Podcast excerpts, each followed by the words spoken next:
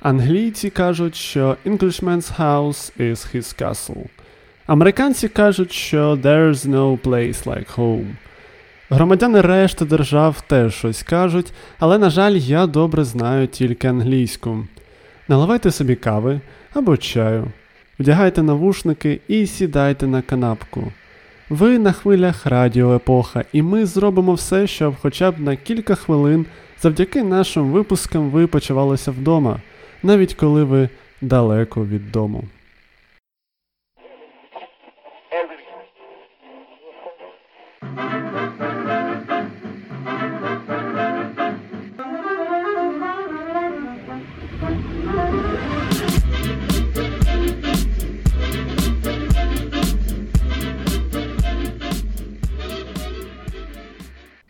Радіо Епоха повертається в ефір з новою передачею передачею про культуру.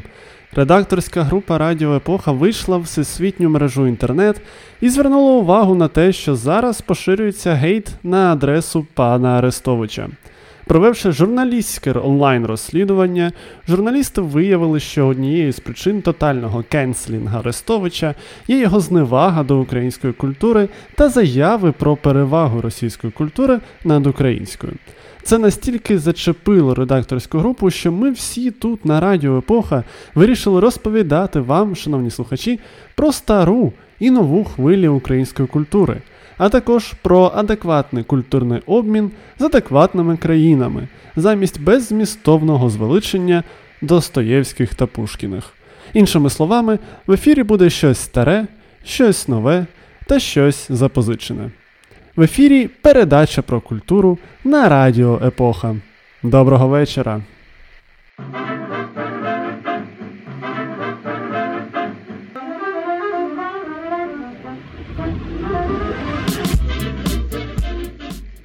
Щось старе. Позаяк ми зробили випад на адресу так званих російських поетів та письменників, культурний контрнаступ ми почнемо саме з літератури.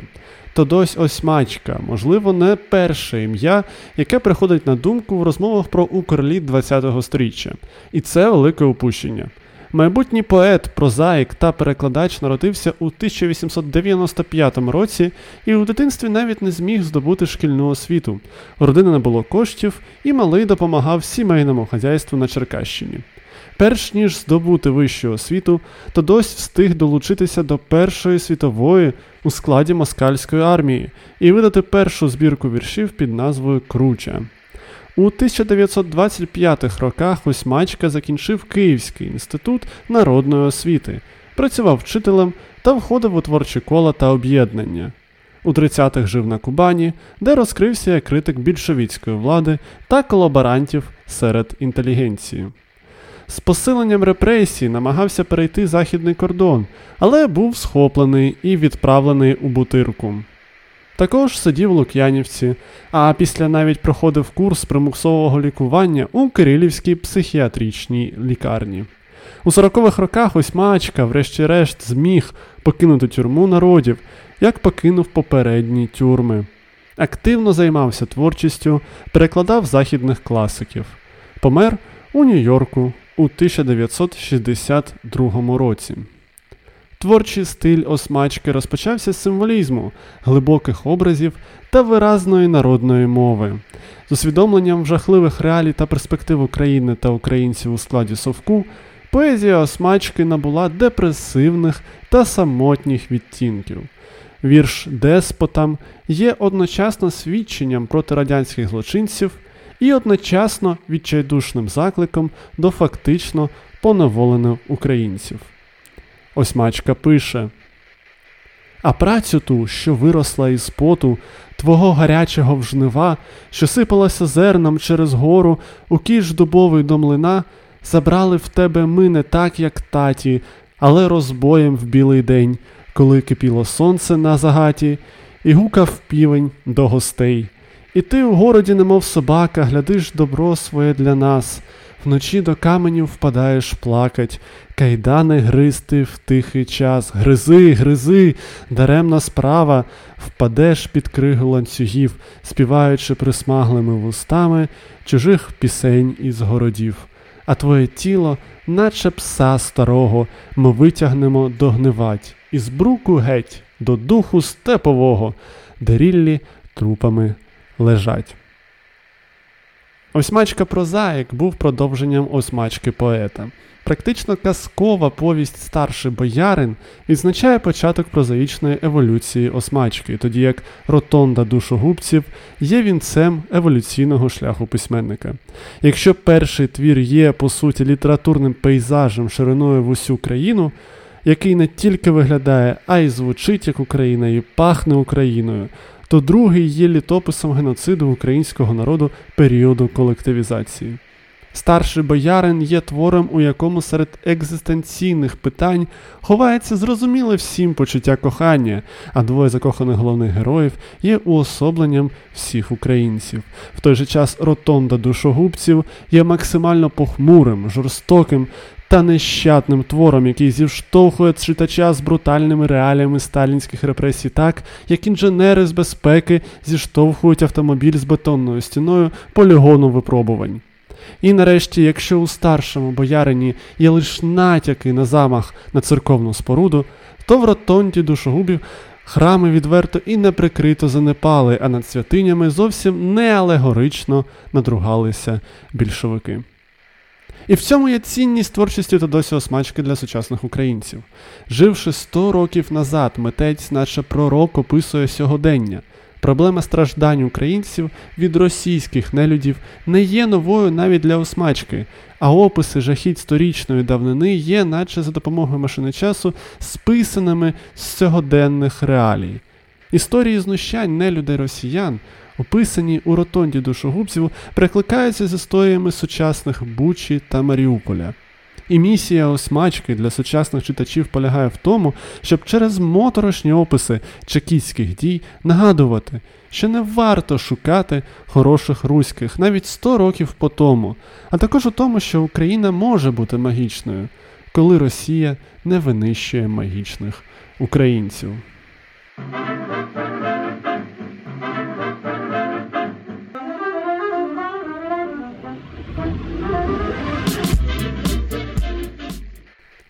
Перш ніж продовжити, необхідно подякувати захисникам України за те, що є можливість як записувати, так і слухати.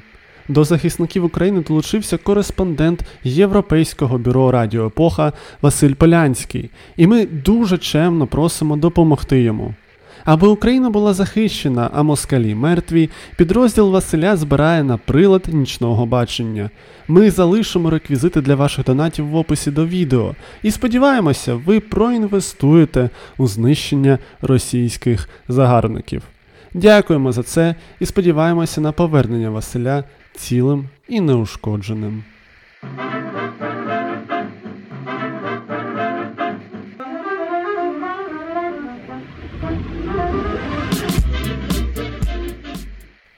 Щось нове. Продовжимо музикою. Київський гурт Адміт був заснований у 2017 році Андрієм Дмитренком, раніше відомим за виступами у складі гурту The Yeah Bass. У 2018 році гурт здобув перемогу на фестивалі Aloft Star Europe і як результат підписав контракт з Universal Music Group. На Фейсбук-сторінці гурту написано, що адміт музика між інді та фолк, але цей колектив є чимось набагато більшим, ніж просто інді-фолк. На записах гурту можна почути хіба не всі духові інструменти світу в переміжку з бітбоксом та начиткою речитативом. Як це часто буває з українською музикою, Адміт веде не тільки музичну, а й громадську діяльність. Зокрема, трек Пакет став справжнім екоманіфестом, який свого часу запустив окрему екоакцію та ряд освітніх заходів. Саме цей трек і допомогли записати Юніверсали, і на відео до цієї пісні на Ютубі кількість переглядів давно перевалила за мільйон. Ви, шановні слухачі Радіо Епох, мабуть, можете спитати мене, чому саме адміт я отак от обрав для першого випуску передачі про культуру. Персонально мене, як прихильника літературної тавтології, адміт в першу чергу підкупає своїм характерним словотвором та зухвалим римуванням. Ось, як приклад, мій улюблений уривок. Де твій початок і де твій кінець, де б ти не йшов все одно, будеш напростець падати, блукати, пити. Смузі в лісо, смузі, не зупиняйся, іди, поки не прийдеш туди, де степ знаходить ліс, де ліс переходить степ. Це був уривок з треку Лісостеп. А я запрошую вас, шановні слухачі, ознайомитися з творчістю гурту. Посилання на музичні платформи ми залишимо у описі до випуску. Почати радимо з треків пакет та лісостеп, які та про які ви щойно почули, а також кочовий пес та вулиця Фучика.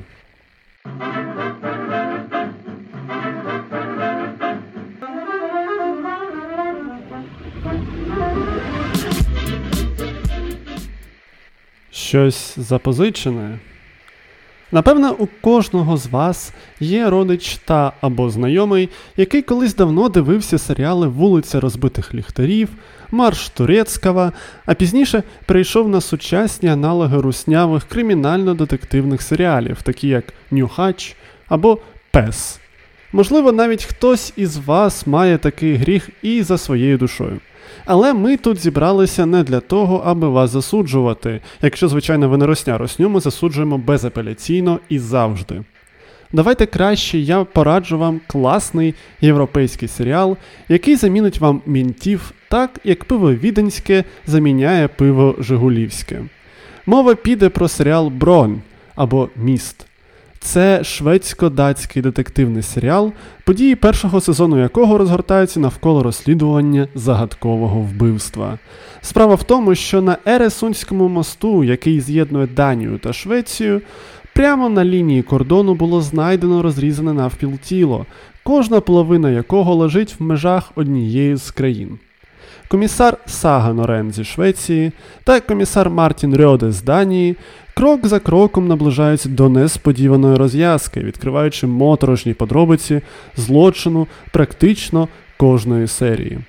Персональні проблеми та персональні таргани у головах обох детективів лише згущують хмари над і без того похмурим сетінгом серіалу. Міст свого часу був настільки популярним, що одразу кілька країн, включно з США та Великою Британією, зняли свої рімейки, але я все ж раджу подивитися неповторний оригінал.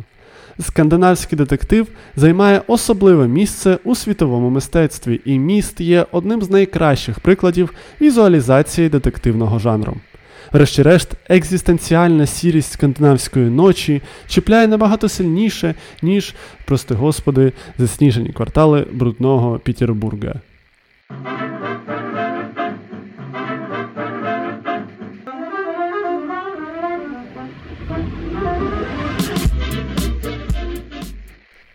На цьому все. Допомагайте Василю, допомагайте ЗСУ та допомагайте українській економіці.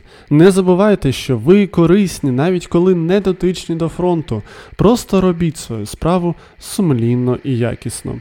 З вами була передача про культуру на Радіо Епоха і її ведучий Микита Корнієв. Читайте, слухайте, дивіться та робіть українське.